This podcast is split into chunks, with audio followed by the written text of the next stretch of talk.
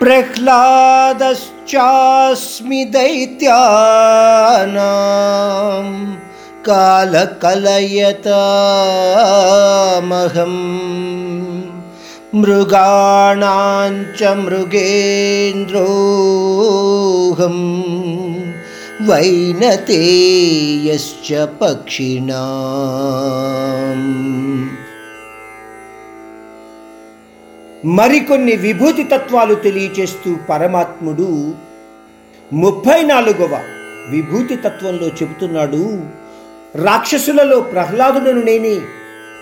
రాక్షసుడైన హిరణ్యకశిపుని కొడుకుగా పుట్టిన సరే హరినామస్మరణయే నిత్యకర్మగా భావించి ఆ హరిని తన రాక్షస తండ్రి సంహారకుడిగా నృసింహావతారంలో భూమి మీదకు రప్పించాడు ఆ ప్రహ్లాదుడు. ఆ విధంగా ఆ తండ్రికి ముక్తిని కలిగించాడు.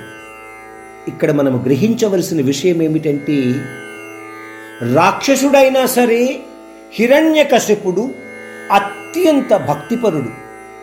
తన భక్తి ద్వారా ఎందరో దేవతలను ప్రసన్నపరచి అనేక వరాలను కోరుకుని అత్యంత శక్తివంతుడుగా పెరిగాడు.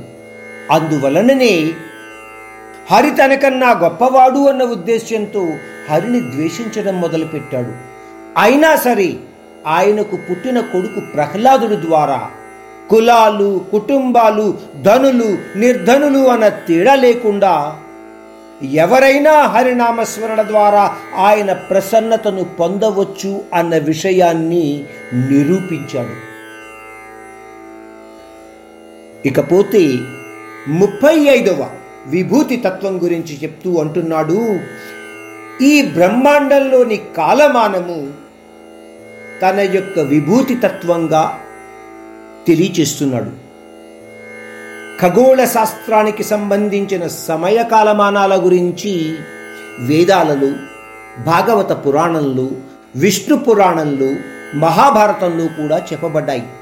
గ్రహించవలసిన విషయం ఏమిటంటే ఈ బ్రహ్మాండ కాలమానము వలన ప్రతి జీవరాశి కూడా ప్రభావితుడు అవుతాడు. నాకు కాలమానంతో పని లేదు అని చెప్పే వ్యక్తి మీకు కనబడడు. ఎవ్వడూ కాలమాన చక్రం నుంచి తప్పించుకోలేడు. అందువలన ఇది ఆ పరమాత్ముని విభూతి తత్వంగా మనము అర్థం చేసుకోగలగాలి. ముప్పై ఆరవ విభూతి తత్వం గురించి తెలియచేస్తూ పరమాత్ముడు అంటున్నాడు అరణ్య మృగాలలో సింహము నా విభూతి తత్వంగా గుర్తించు.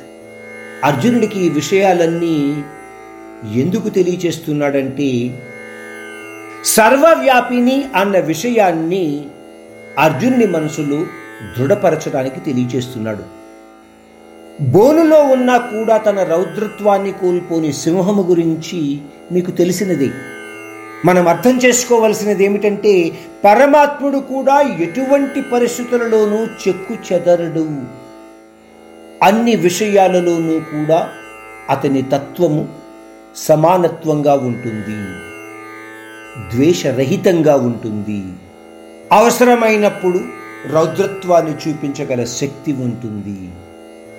ఈ లక్షణాలన్నీ కూడా ఆ పరమాత్ముని యొక్క విభూతి తత్వంగా మనము గుర్తించగలిగిన నాడు ఆ పరమాత్ముడు మన మధ్యలో సర్వవ్యాపిగా ఉన్నాడు అన్న విషయాన్ని అర్థం చేసుకోగలుగుతాము. పక్షులలో గరుత్మంతుడు నా యొక్క విభూతి తత్వము అని పరమాత్ముడు మనకి ముప్పై ఏడవ విభూతి తత్వంగా ఈ శ్లోకంలో తెలియచేస్తున్నాడు. గరుత్మంతుడు కశ్యప మరియు దక్ష మహారాజు కూతురైన వినత యొక్క కొడుకుగా చెప్పబడింది. అంతేకాకుండా గరుత్మంతుడు సూర్యదేవుని యొక్క సారథి అయిన వరుణ యొక్క తమ్ముడిగా కూడా చెప్పుకునేవారు. గరుత్మంతుడు విష్ణుమూర్తి యొక్క వాహనంగా చాలా ప్రసిద్ధిగాంచాడు. అలాగే రామాయణంలో సీతాపహరణ సమయంలో రావణాసురుడితో అత్యంత ఘోరంగా పోరాడి నేలకూలిన విషయం మనందరికీ తెలిసినది.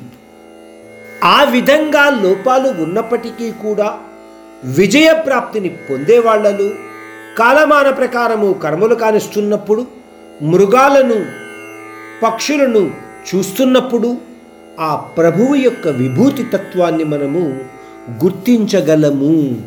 ఆ విధంగా ఆ ప్రభువు యొక్క విభూత తత్వాన్ని అర్థం చేసుకున్న వాళ్ళుగా కూడా మనము కాగలుగుతాము.